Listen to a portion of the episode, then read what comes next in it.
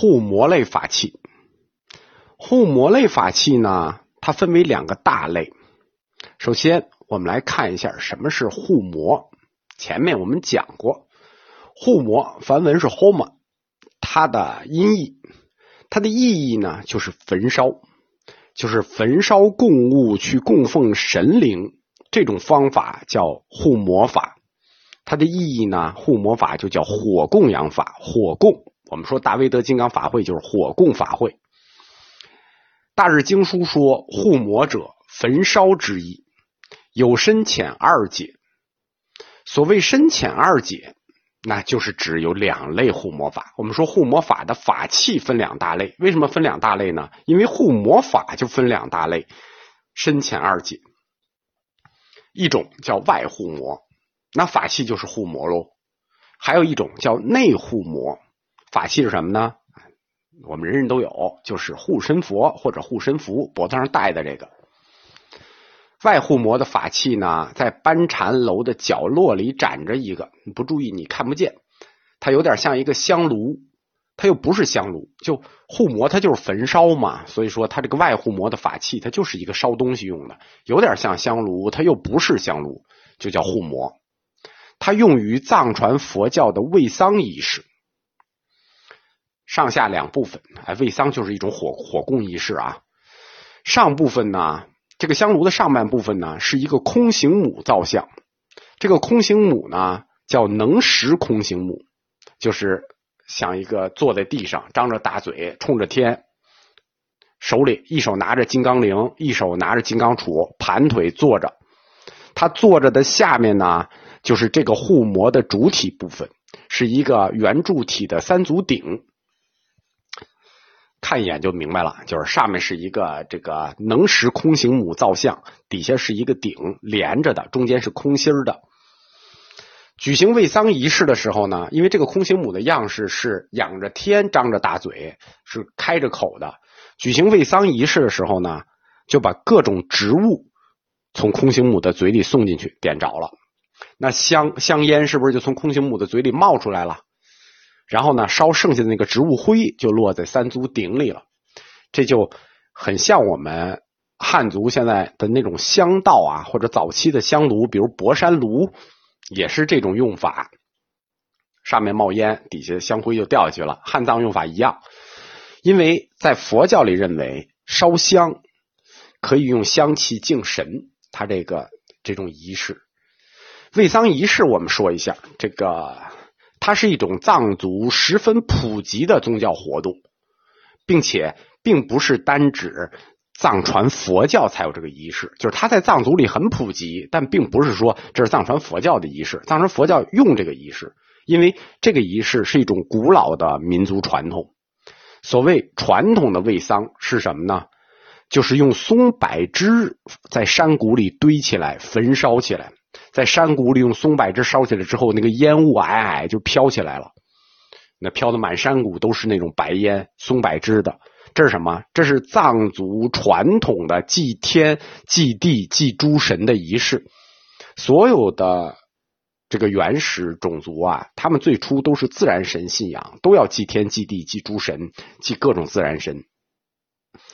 在藏族地区呢，几乎家家户户都备有这桑炉。或者是在院子中央，或者是屋顶上，或者依山处都有这个，就是这个卫桑仪式常要搞的。每逢藏历新年大年初一，第一件事情就是卫丧祭神。我们说这个香烟香气啊，烟气有敬神的作用。我们电视里如果看过这个一些藏传的电影，就是藏族电影，应该知道，就是山间飘着那个白烟。藏民们一边念经，在山间的白烟中向空中抛洒这个风马旗，就是这个仪式。蒙古族呢，这个仪式呢，它不叫卫丧，它叫烧旺火，性质差不多，也是垒起来烧旺火。这就是外护魔法器，就是这个能识空行母的香炉护魔。那内护魔呢？内护魔就是我们说的人人都有的护身符或者护身佛。为什么内护魔是护身符和护身佛呢？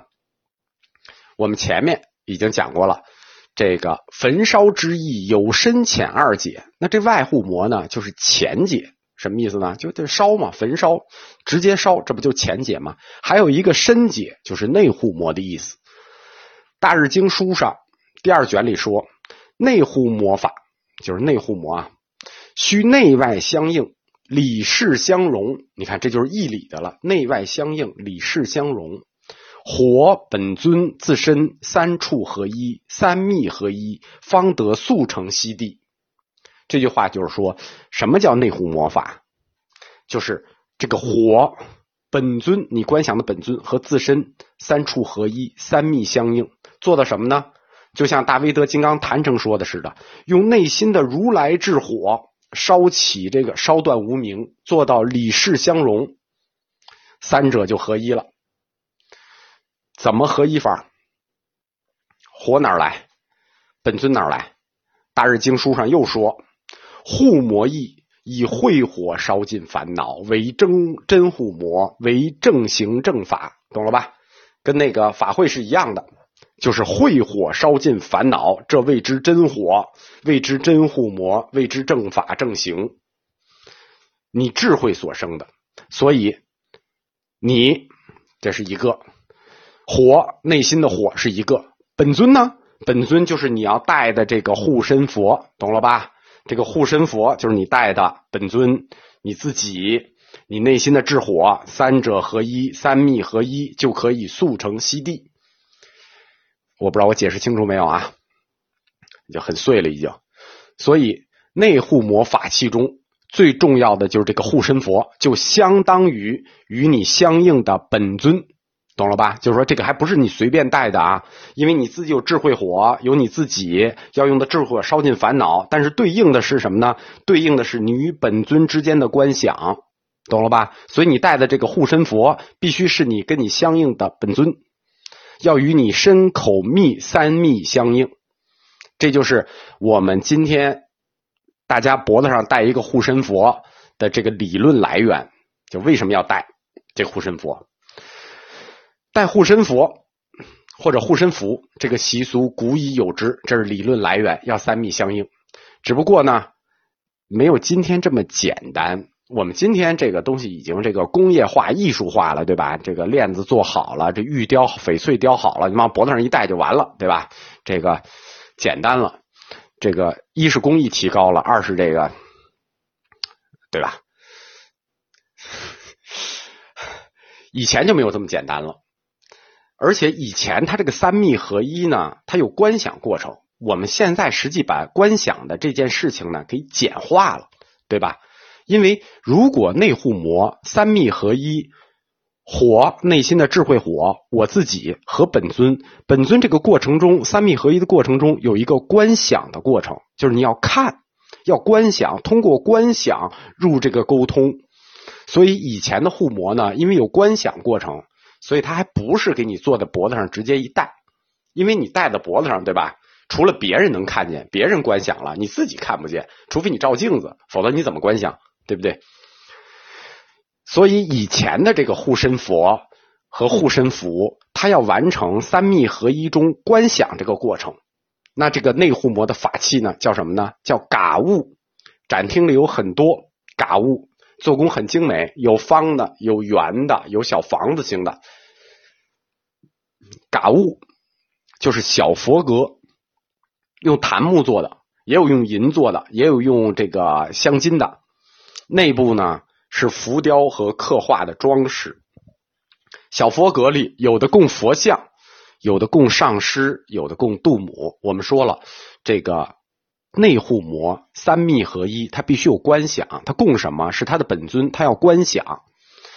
嗯，晚清初的佛阁，这个展厅里有一个，它里头还有镜子，呃，桌子上面上镶着玻璃，里头还有镜子。这个嘎物呢，最小的会做的四五厘米，它也不大了；比较大的呢，就做的十几厘米。那这种嘎物做到哪儿，就是带到哪儿，这个内护膜的法器，无论你带到哪儿。你既可以随身携带，而且你又方便礼佛，对吧？你只要摆在那儿，你就可以进行内护膜的观想。所以说，我们今天带护身佛、护身符，它虽然符合这个内护膜的理论，但是呢，这种模式已经不符合内护膜的这个要求了，因为就是我说的，你没有观想过程，你戴在脖子上给给别人给别人护膜使了，